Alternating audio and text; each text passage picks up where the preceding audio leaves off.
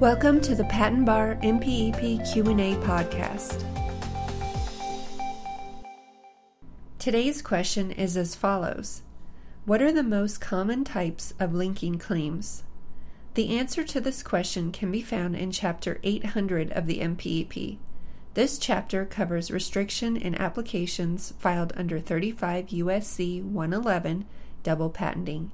The answer is from the ninth edition, revision oh seven point two thousand fifteen. Depending on future changes to the M P E P, the question and answer may be applicable in later editions or revisions. Again, what are the most common types of linking claims? As shown in Chapter eight hundred, the most common types of linking claims, which, if allowable, act to prevent restriction between inventions that can otherwise be shown to be divisible, are genus claims linking species claims and subcombination claims linking plural combinations. This question and answer comes from Section eight oh nine of the M P E P. The following is a brief summary of Section eight oh nine. M P E P eight oh nine. Linking claims.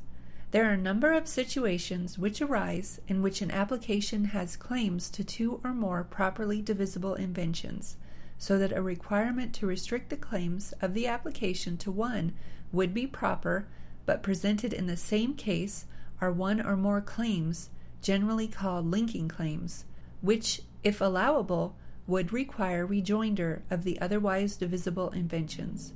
Further details on linking claims are covered here. This has been another episode of the Patent Education Series Patent Bar M P E P Q and A podcast with your host, Lisa Parmley, Registered Patent Practitioner number five one oh oh six. Please visit patent education series dot com for more free information to help you learn more about and pass the Patent Bar exam. Thank you so much for being part of the Patent Education Series community and for being here today. We're here to help you succeed. If you'd like to help the show, the best thing to do is to subscribe and share it with a friend. If you need anything or just want to touch base with us, please email us at info at patent education series dot com.